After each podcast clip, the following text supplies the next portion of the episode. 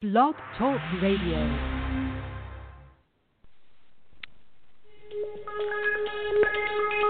Welcome back, my friends, to the show that never ends. We're so glad you could attend. Come inside, come inside. There behind the glass stands a real blade of grass. Be careful as you pass.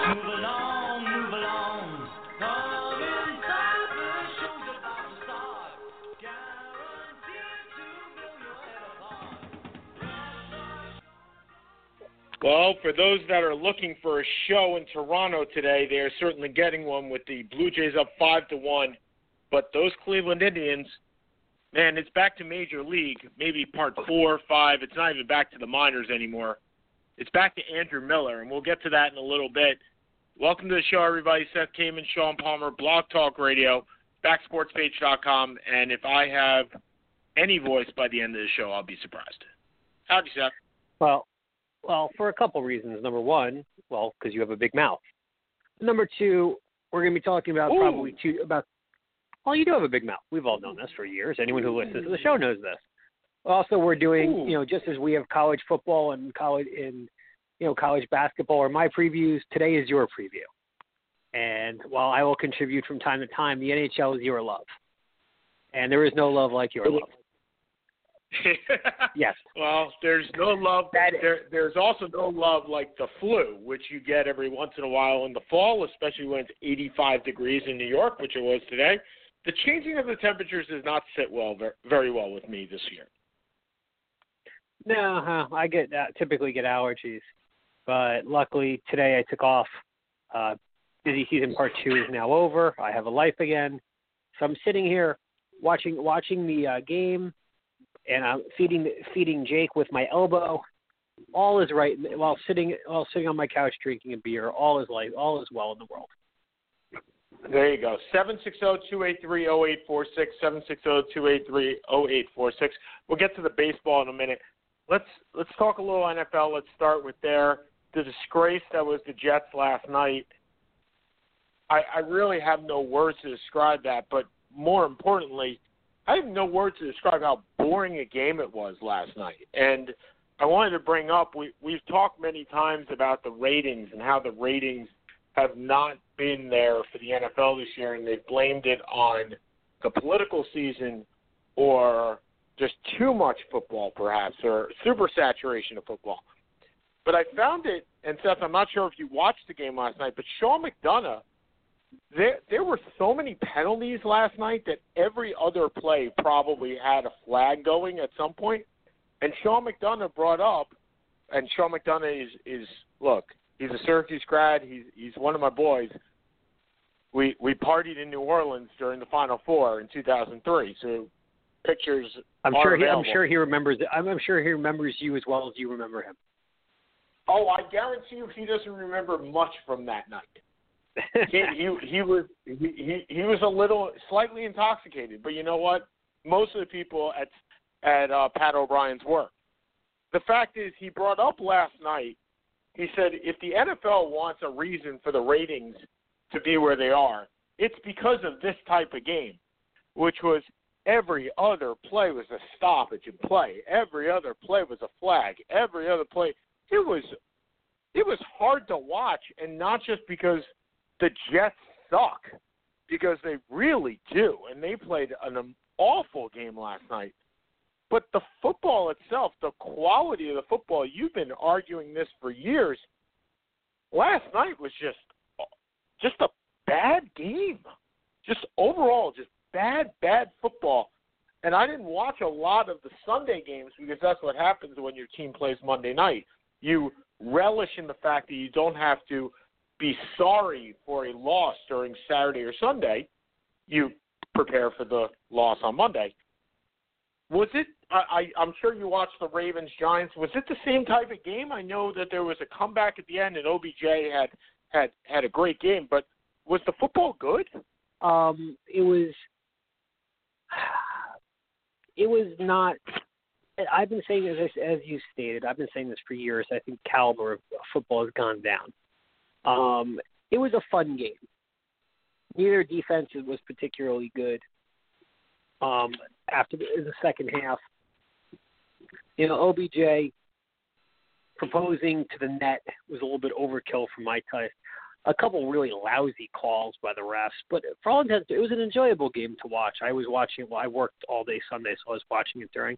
To answer your question, I watched about five or six minutes of the Jets game. Um, there was no question in my mind what was going to happen. And I, think, I mean, I would have preferred a few more points from Carson Palmer for fantasy purposes, but other than that, it was. Um, I expected about a 26-10 kind of game. You know, I Sean and I had this. Sean was a little bit more optimistic about the about the Jets this season.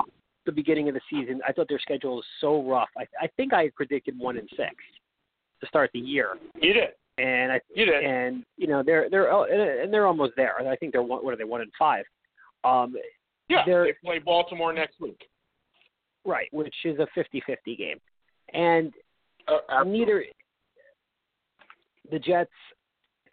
You know the defense. I, I'm the offense. I thought would be average, and it's kind of what it's been. Um, they were terrible last night. Ryan Fitzpatrick has been awful.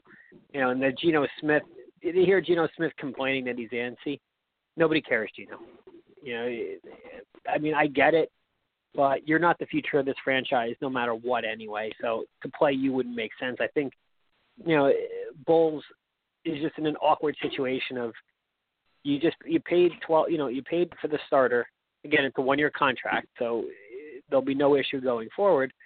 But the rookies aren't ready, and Geno is pretty much universally disliked by the organization. So no one's really in a rush to throw him in there.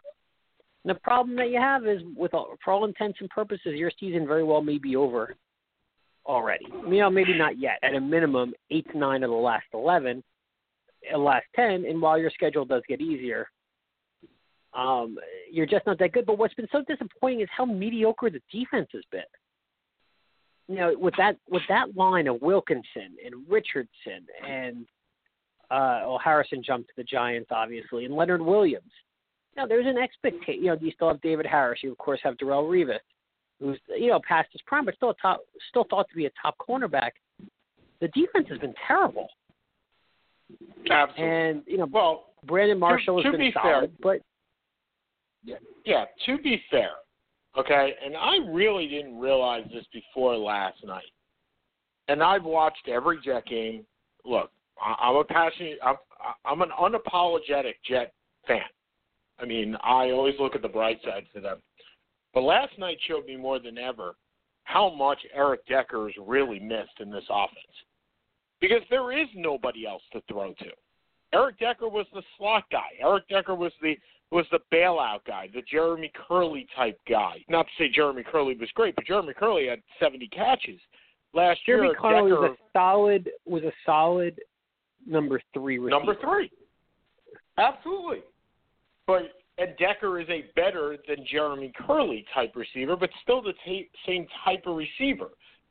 And when you lose your slot guy, when you lose your guy that bails you out, if you lose a, a Julian Edelman or you lose a Wes Welker in his prime, you lose. Let's look at the the Giants when they lost Victor Cruz without having Sterling Shepard. With in the year that they that they didn't prepare to lose Victor Cruz, there was a big drop off in that offense because a lot of that offense runs through the slot guy. And yes. I, I I didn't notice it until last night, but I'll tell you right now, it wouldn't matter who you put behind at quarterback. There are you can double team Marshall. There are no holes. The offensive line is is old the defensive line is not getting pressure, and the back seven is is awful. Even with Revis, it's awful. So, you know what? You're right. My season is probably over. The issue that I have is that the Jets never suck bad enough. They just don't. They when they suck, they get the eighth pick in the draft. When they suck, they get the fourth pick in the draft in a three pick draft. And the question that the Jets are going to have is if they suck enough, and I've used suck a lot on this cast already, if they stink enough, if they have the first three picks in the draft, are they willing to forego the Christian Hackenberg era for a number one pick and pick a quarterback. Yeah, and, and there are And- quarterbacks out there: Deshaun Watson, Lamar John, Sure. Jackson, Brad Kaaya, the, the, the Kizer from Notre Dame.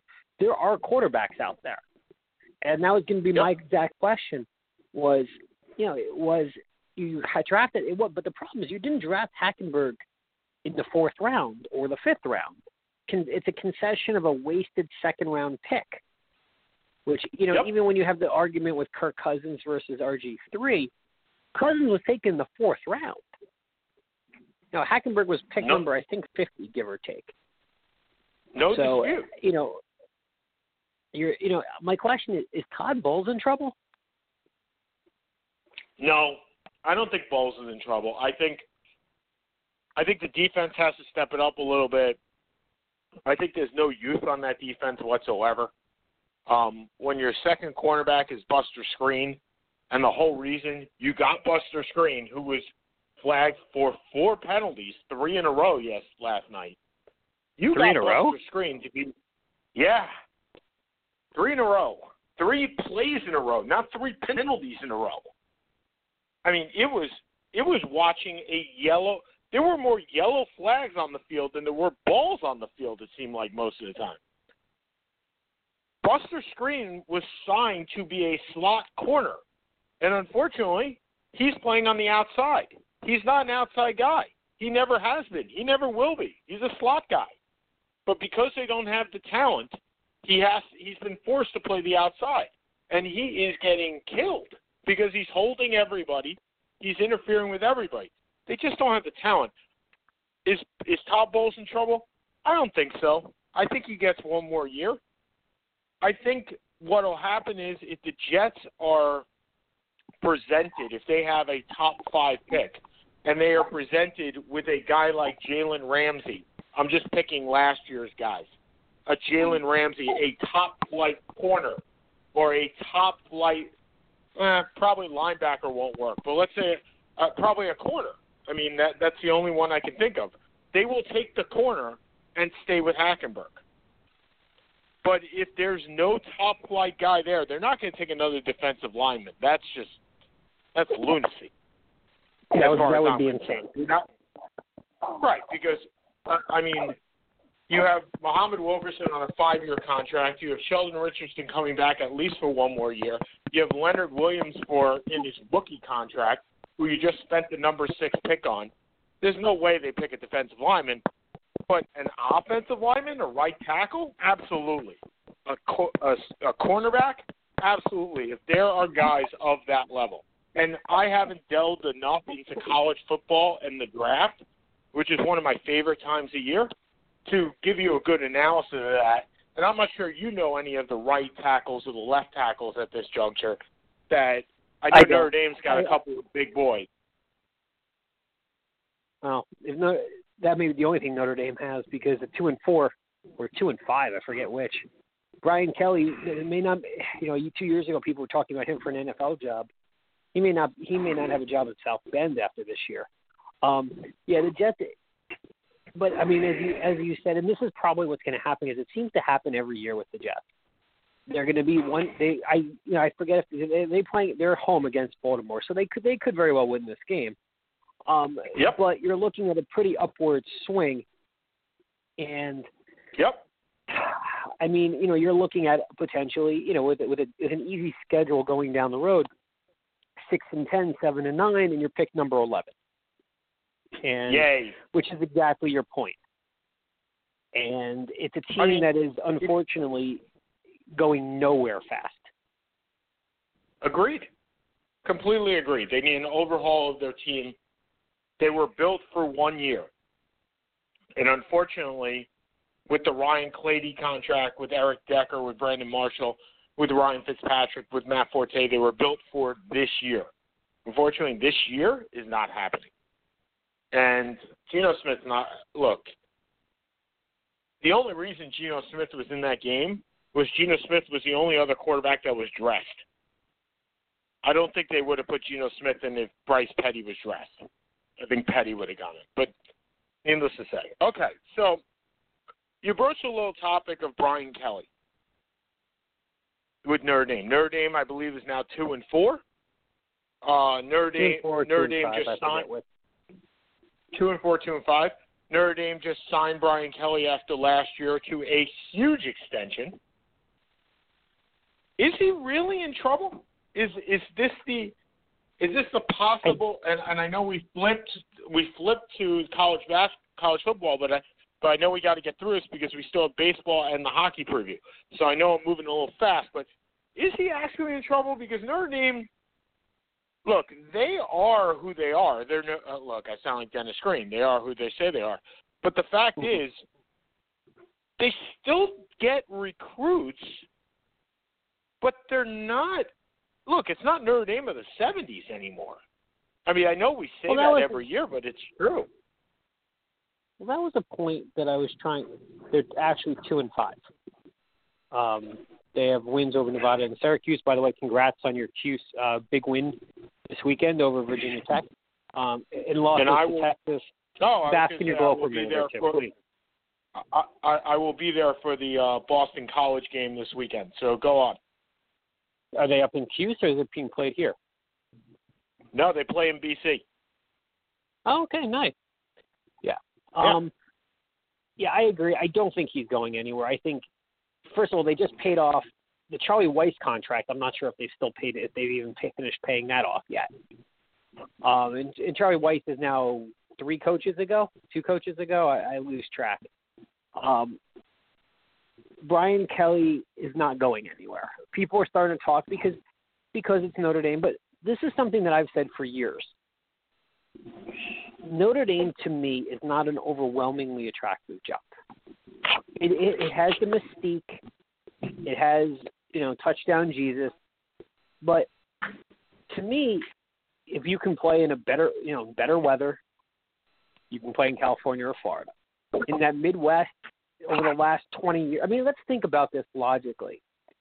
Notre Dame has been to the BCS three times, I believe, maybe four it- since 19, since its inception in 20 years ago, 1997. And even though the BCS is gone, uh, but in that in this 18 year, 19 years, two of those years they probably didn't belong there. One of them getting annihilated by Oregon State, uh, the Chad Johnson, TJ Houshmandzadeh team. Another time losing to LSU with JaMarcus Russell by 30. Um, and then they lost, of course, in the championship game to Alabama, which they had no business in anyway. Um, they haven't been very good for a really long time. And, you know, and the idea of what happened, you know, that they were great in the 40s with, in the fit in the 20s, even with, with 30s, excuse me, with Rockne, and then with the 40s and 50s with Frank Leahy, and the 60s with Ara Parseghian, and yeah, they haven't been great in a long time. Are they are they more attractive than a Michigan than a Michigan or or Michigan State or an Ohio State? Well, probably Michigan State, but I don't see the prestige with them anymore. And I think it's just it's kind of it's almost like with the Yankees, where the, where the people inside the organization, the people inside the university, or the people who are alumni of, or the diehard Yankee fans, see themselves as this all-encompassing. While no one else really, well, everyone else kind of says practically, well, the Yankees haven't won a, have won one championship in seven, in 15 years, and Notre Dame is is one, last championship was in 1988, and so they're not, they're just not, they're on the peripheral peripheral relevancy and I don't see them going anywhere in either direction anytime in the near future. Yeah, Seth, I'd go even further. They used to have the television contract, right, which set them apart from just about everybody. That Right. players and recruits could say, "Yeah, I'm going to be on NBC every week." But now, with the way cable television is gone, and the way these ACC network, SEC network, Big Ten network go on and on and on, that's not such an allure anymore. Recruits can be seen anywhere, at any time, on any channel. So Completely agree. but they still do they still do get good recruits and there still is and they still the get and they still get good and they still get good ratings. It's like Duke basketball. Correct. They're the team that everyone either loves or hates. Now, Correct. my feelings are pretty obvious, but the difference is Duke has won five championships. Duke has has been relevant for the last 15 years. Notre Dame's not. They well, just I aren't. think relevancy. Wait, I think relevancy is all relative, right? They've been in Yeah. BCS games. It's not that they're not but relevant. they- Look, if you well, want wait, well, if you want to say they, well, first of all, you wanna see say- Okay. Seth, if you want to say that Syracuse football and Maryland football haven't been relevant it, since 2001, I'd give you that. They haven't. But if you, Agreed. I, I mean, they really haven't.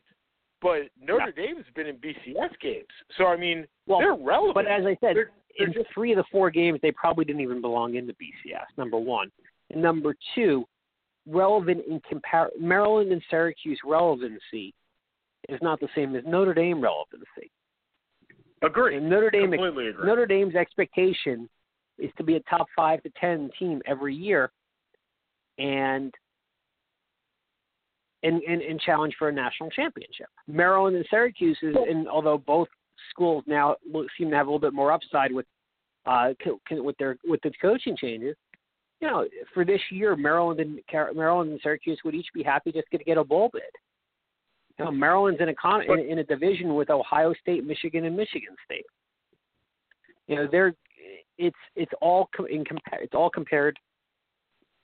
You know, it's all what your expectation is in compare in comparison to what people to what Notre Dame's relevant expectation is. They have not been relevant, and that's But because their expectations are, are? Wait, but who has that expectation anymore? You and I certainly don't. So who has that expectation? Maybe that's where the miss is. the fan their a their fan base. B, it seems like the analysts still love them after all these years.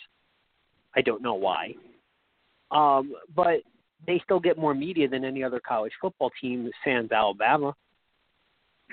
So I mean, to us, to me, they've been a mediocre team for 25 years. They've won one championship. So did Georgia Tech. So did Colorado. Big deal. You know, I, I'd like they, I'd like to say I would I would happily take that one championship in football. Well, you'd have to take the know. one championship in anything.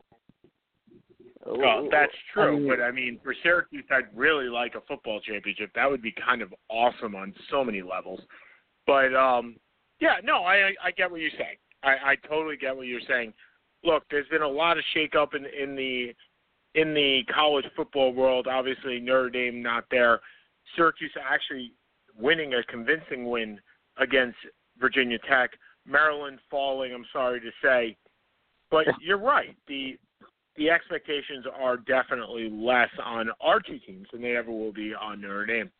We've reached about the quarter pole of the college football season. Let me ask you, what's been your biggest surprise, sans Notre Dame, if that was a surprise, of the college football season so far? We've reached between the quarter and the halfway point. prize. Um, Texas A&M has been a shock.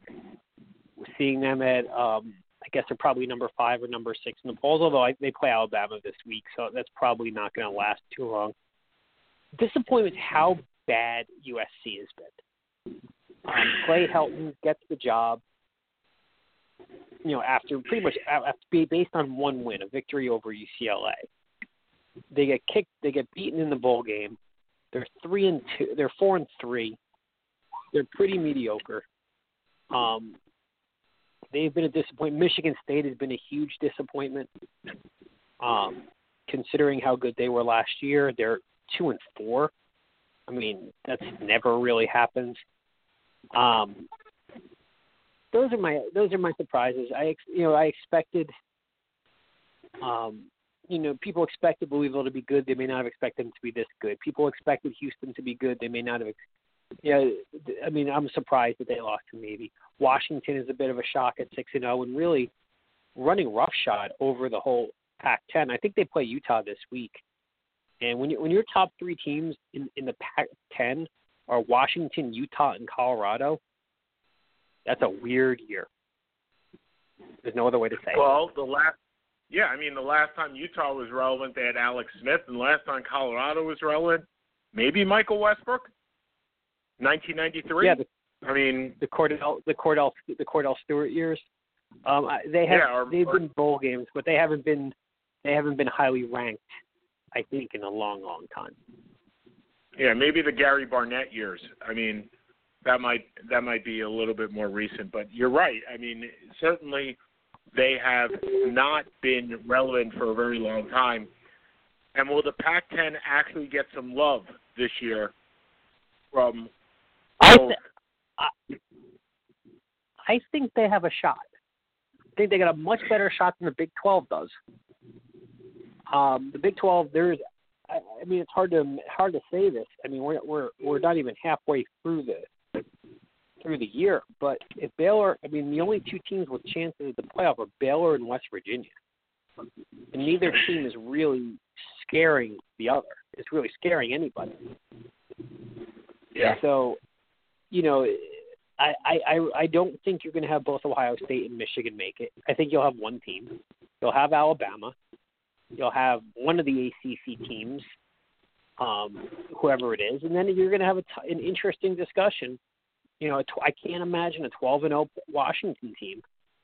You know, even though we know very little about them except that Jake Browning is a Heisman candidate and Chris Petersen is doing pulling his miracle act again outside of Boise. You know, having come over three years ago, I don't know what. Nobody knows anything about them except they put down 77 on Ohio on, on Oregon. That's pretty impressive, no So matter that- what. that was that was going to be my next sentence or my next question to you is that who's your Heisman Trophy winner at this point?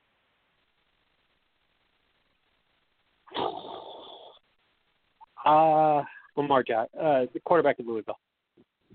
Um, I forget uh, Jackson Johnson. I, I'm for some reason I'm skipping on the name. Um, you know, he was not very good against Duke, but he still to me Lamar Jackson to me has been the best player in college football this year.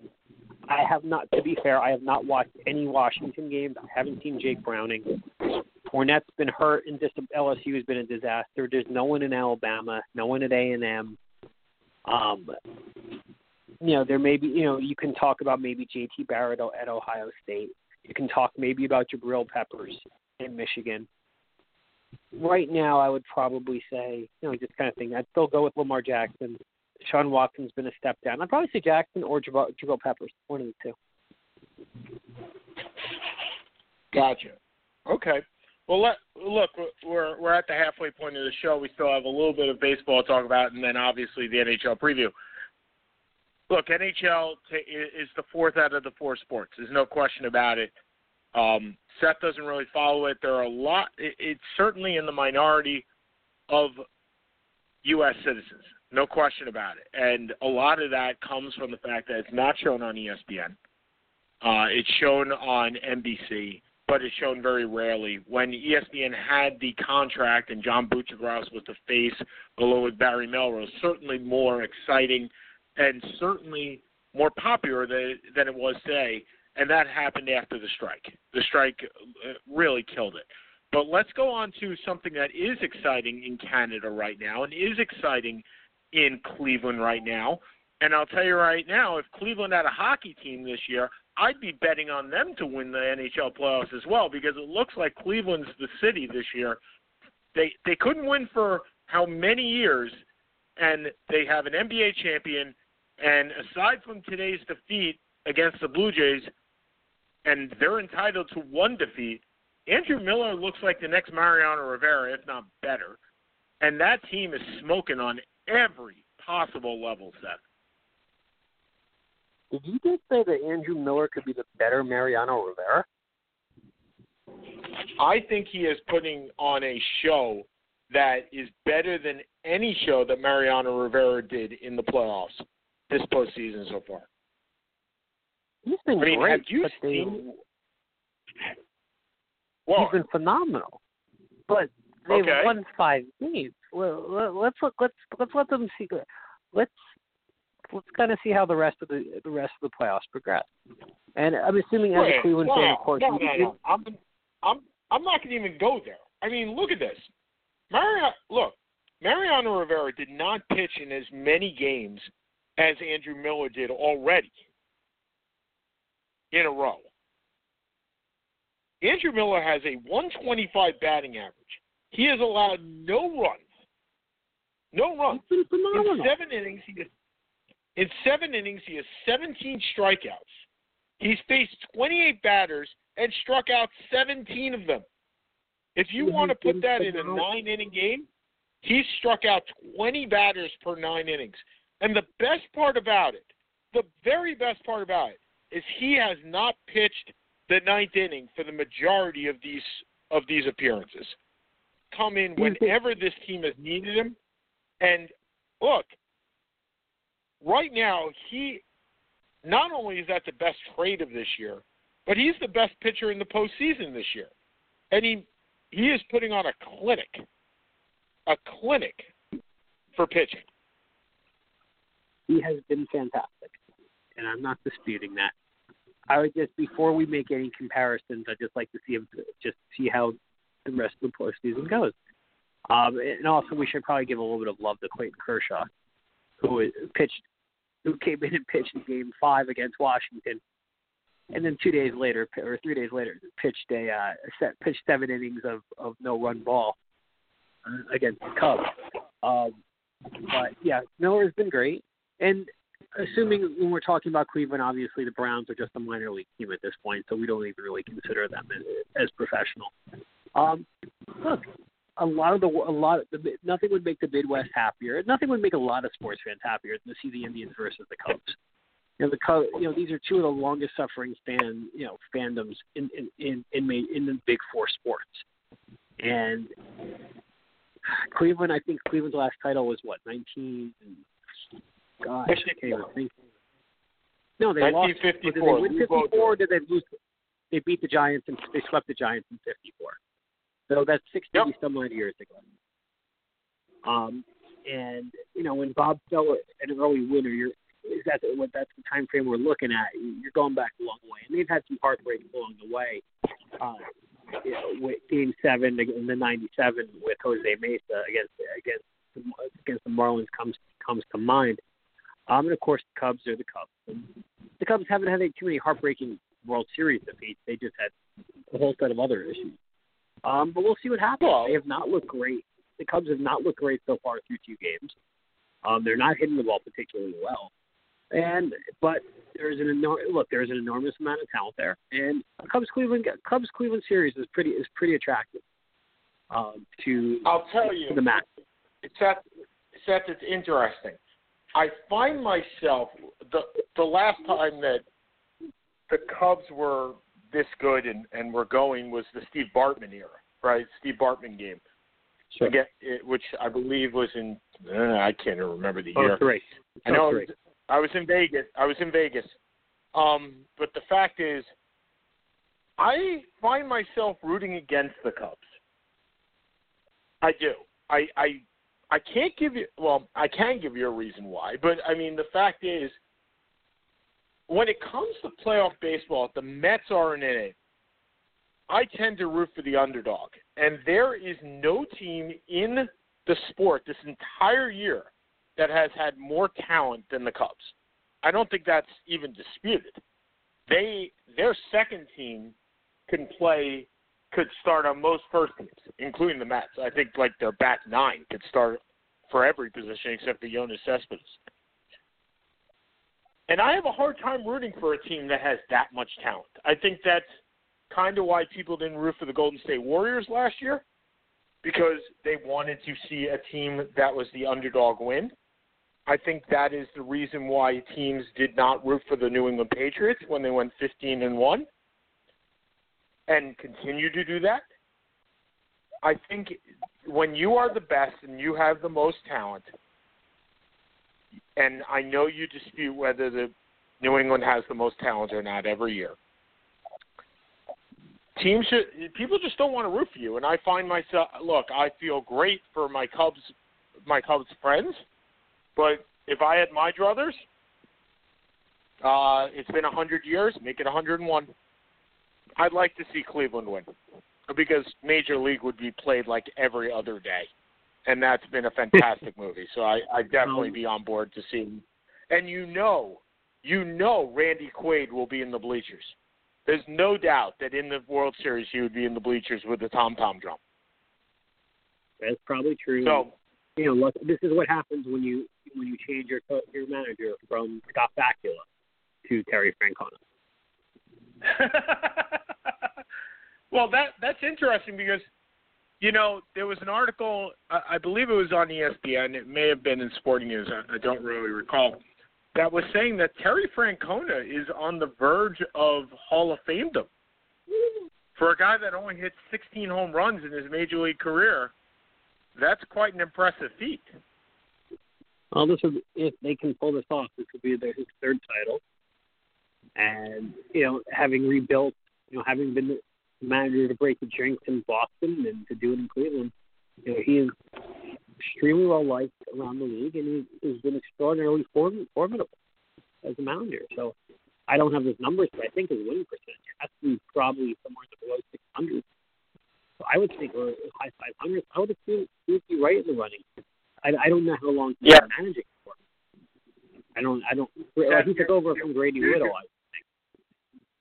Yeah, buddy, So- you're breaking you're breaking up. You you got to talk a little bit more into the phone. But the Okay, fact I is, think what I said has, was, I think. Okay, please. he has the second uh, highest winning percentage in the playoffs uh, for any manager, behind behind, believe it or not, Ned Yost, the. Ned Yost, yes, Okay. the Ned Yost. So okay, so anyway, NHL preview in 20 minutes or so. So we're back to the NHL. Hockey is back on. I'm a very happy camper. Uh, the Islanders losing two out of the first three, but you know what? It's early in the season, and I still hate Barclays. So uh, a week from tomorrow, I will be going uh, to Barclays, and I will be sitting in the seats where I can see the entire stadium, and that takes about two rows. That's all you got. So what are we going to be looking for in the in the NHL this year? Well, old faces in the same places, being Steve Stamkos, Victor Hedman, Ben Bishop, and the whole Tampa Bay team. Alex Ovechkin once again looking to lead his team into the playoffs. Last year had a tremendous regular season. The Capitals had a tremendous regular season. And of course, they had a tremendous regular season and nothing else. They just couldn't put it away. And then you got in the Central Division, you have the Stars, you have the Blackhawks, so the Blackhawks come back, Nashville Predators in the West, Pacific, the Sharks. They're old, but they're not old. The Ducks, the Kings. I mean, you got the same old people over and over again. And who can make these teams better? And unfortunately, in in the metropolitan area, where you have a tremendous amount of talent, unfortunately, on the Rangers. And the question is, can they bring it back to where they need to be? Uh, I think they do make the playoffs. If I had to give my uh, hockey predictions at this point, uh, in the Eastern Conference, I'm going to go one through eight, and then I will uh, turn this over to my uh, cohort, see what his predictions are. In the Eastern Conference, in the Metro Division, the Capitals will be the first place team. And why will they be the first place team? Because of the Washington Capitals. And they are the best regular season team in the last five years. Hands down.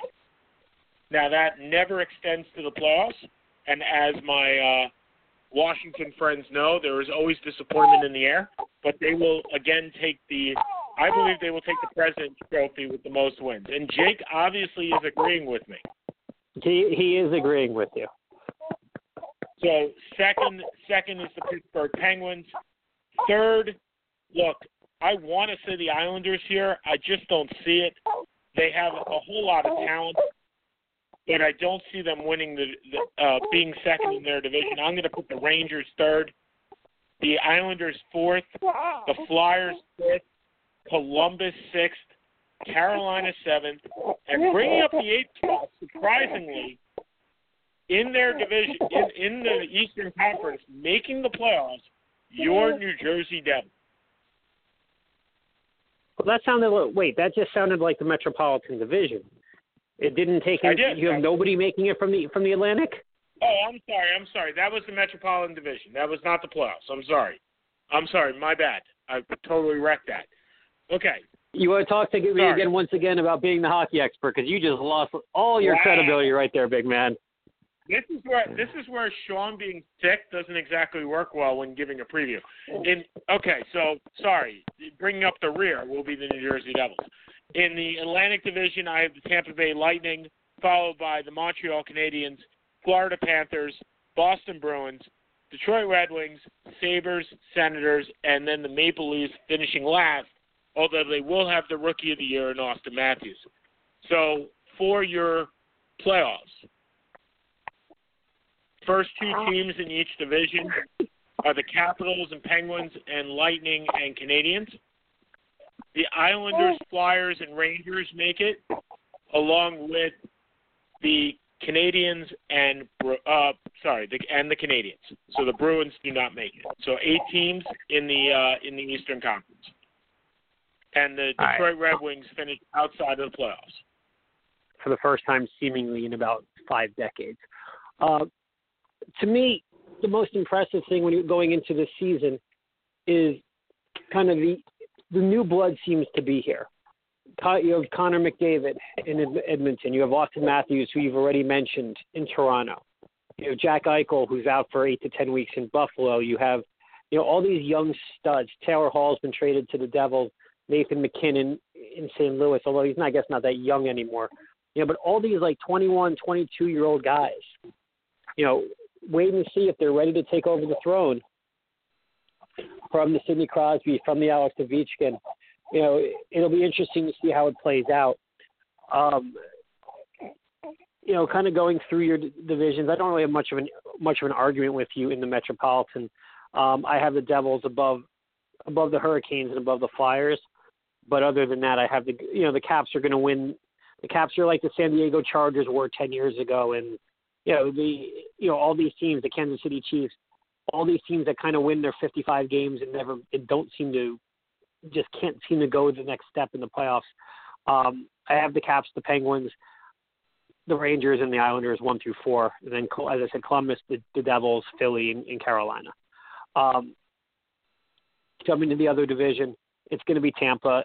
I have Tampa, Florida, Montreal, uh, and Ottawa. And then Buffalo's kind of Buffalo's making its way up. Boston's on its way down. Detroit's kind of in nowhere land right now.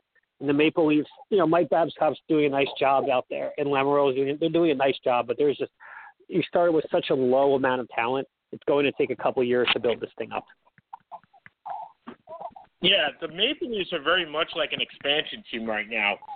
Um, they have a lot of money, but they just don't have any talent. And the interesting part that you'll see in the NHL this this year, before we get over to the uh, to what I call the Campbell Conference, although they're not referred to that way anymore, is with the expansion draft of Las Vegas coming next year, you have the ability to protect in the expansion draft three defensemen and five forwards, or four and four, and one goalie.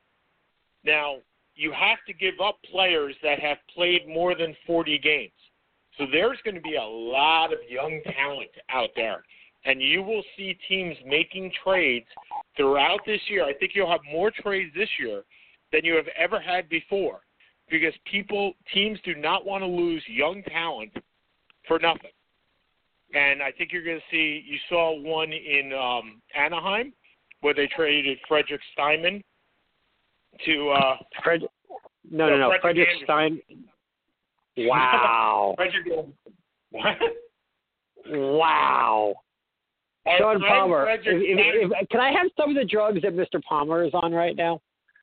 For those of you who don't know, Uh, Frederick Ste- Fred Steinman is a friend of ours, who I don't think would know the difference Um, between a hockey puck and a ho- and and a baseball.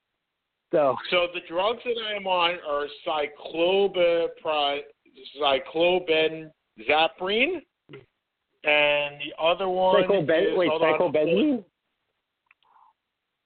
Go ahead. Are you on the Are you Yeah, on the drugs that, that Donald that Donald is accusing Hillary of being on? Psychoben? Is that yeah, what you're- I don't know what that is. That's what I'm on. And that may Oh, be for my marvelous. back, but that's what I'm on. And I'm also on meloxicam. So whatever those two things are, I'm on those. And I'm on Advil along with Sudafed. So it's been an interesting couple of days. Uh, okay, moving Yeah. on to the Western Conference. Moving on to the Western Conference, where I may not thoroughly embarrass myself anymore. Um, the formerly known Campbell Conference.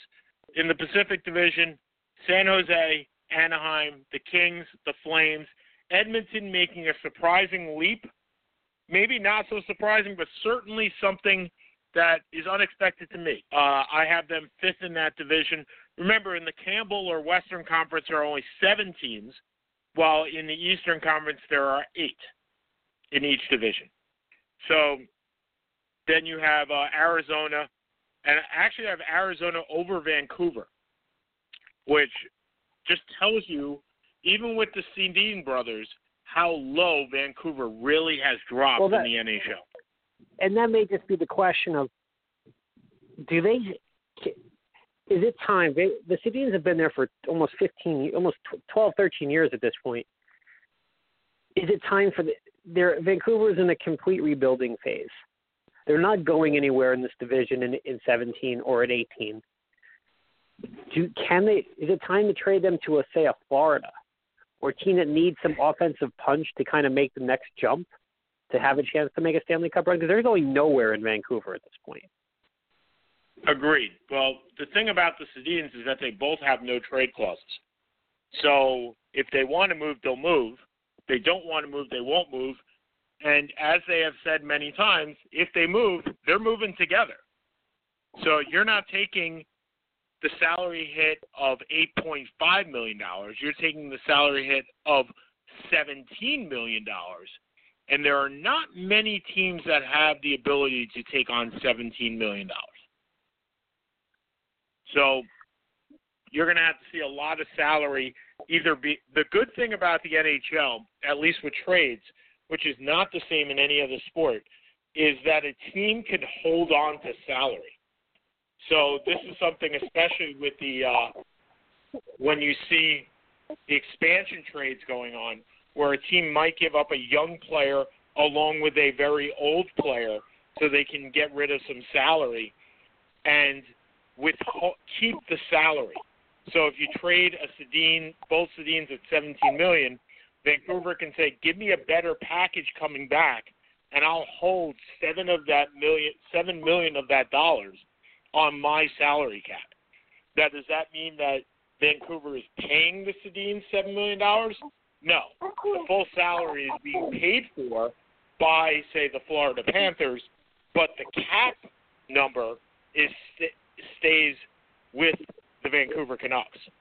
Just an interesting little tidbit with uh, with the collective bargaining agreement that is different in the NHL than in any other place. Okay, so moving on to the to the other division, which is uh, the Central Division, Dallas, Nashville, with uh, PK Subban in the biggest trade of the offseason. Subban goes from the Los Habitantes, the Montreal Canadiens, to uh, the Nashville Predators for Shea Weber in a trade of defensemen, very different style defenseman. Shea Weber, a much more stay-at-home defenseman, defensive, and throws his muscles around. And PK Subban definitely more on the offensive side. Uh, St. Louis drops to third this year. Chicago, Winnipeg, the Wild, and Colorado again bringing up the rear. Colorado has a lot of talent, but you kind of wonder Patrick Roy giving his notice very late, getting out of there. They are just in a cluster of all proportions. Uh, if you're looking at um, playoffs for these for for the eight teams on this side, which I continually contend is unfair because they get the same eight spots that the Eastern Conference get, gets, although there are two less teams. One less once you add Las Vegas next next year. So you're you're just opening it up for another expansion team. So I'm picking for the playoffs.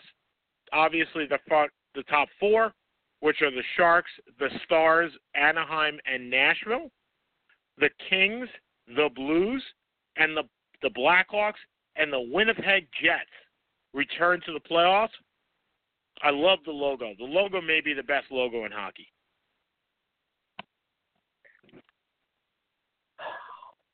Oh, it's interesting. Is it does seem like there's a little bit of a change in the guard um, you know, over the last three or four years, re- the predominant picks have been the Blackhawks and the Kings.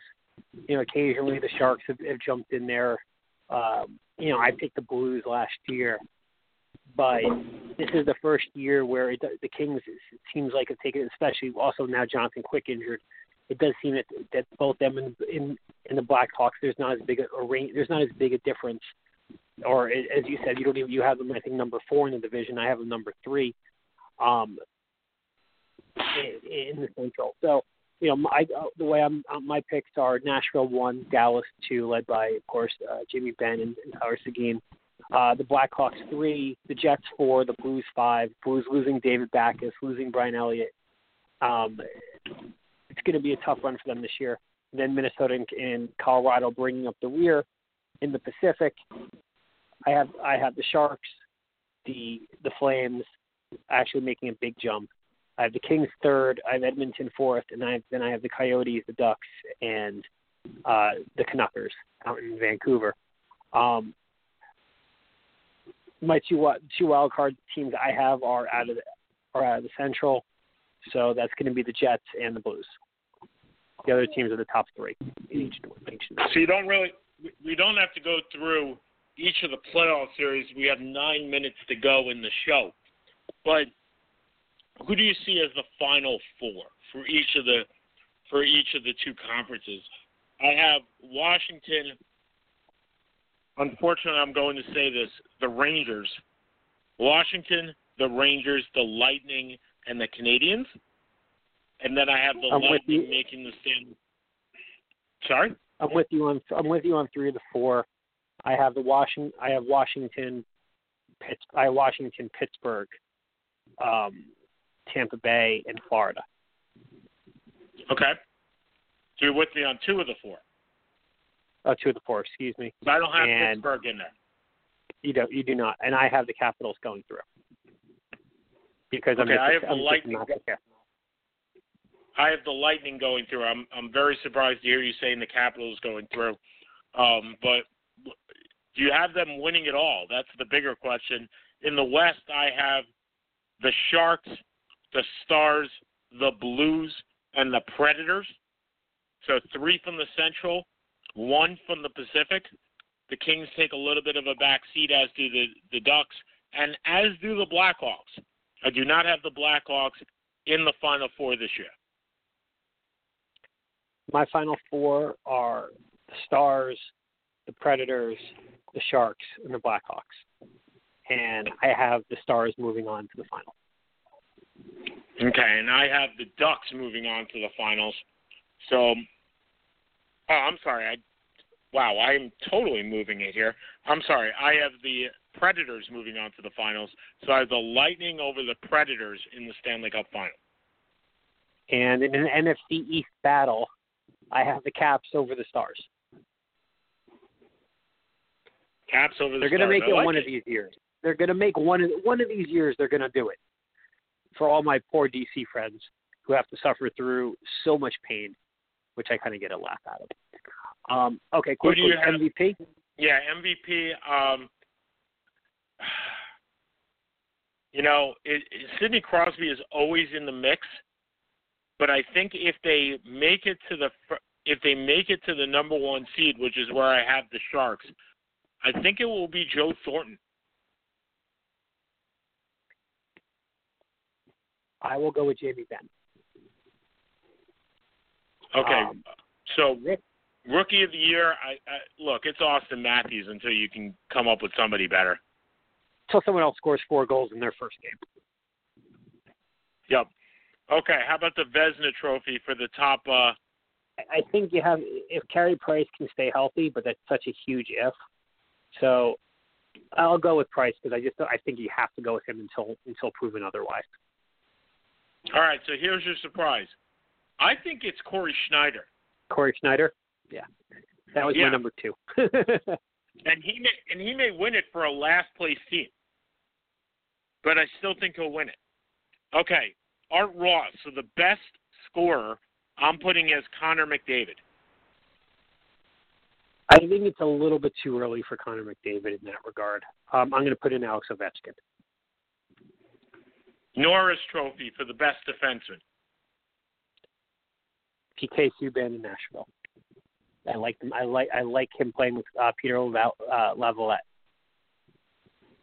I do too, but I'm going to pick the other Nashville guy, and I'm going to pick Roman Josi, who's playing with PK Subban on that same line.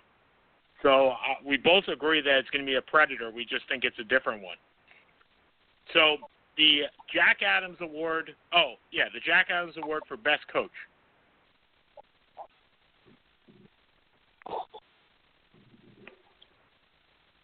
What the heck, Barry Trotz.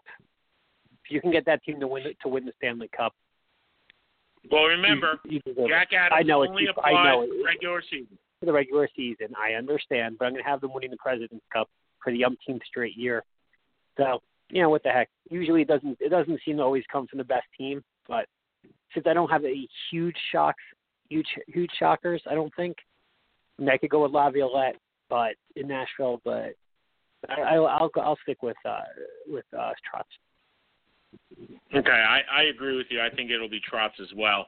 And like I said, I think they'll win the President Trophy one more time. Okay, five minutes to go. Um, I'll go first. Congratulations to uh, the Syracuse Orange on probably the biggest win that they've had in 15 years, uh, beating their first ranked team in over 10. The last time that they beat a ranked team was on Yom Kippur against Louisville when I was back in D.C. I believe that was in 2006, so 10 years ago. And you know what? Great stuff from Dino Babers. Really happy, very proud to be a Syracuse Orangeman at least this week, and we'll see if they can beat them in uh, beat the Boston College Eagles. And the last time I was in D.C. was November 10th, 1998, where we kicked the crap out of them. So let's see if we can do that again this week.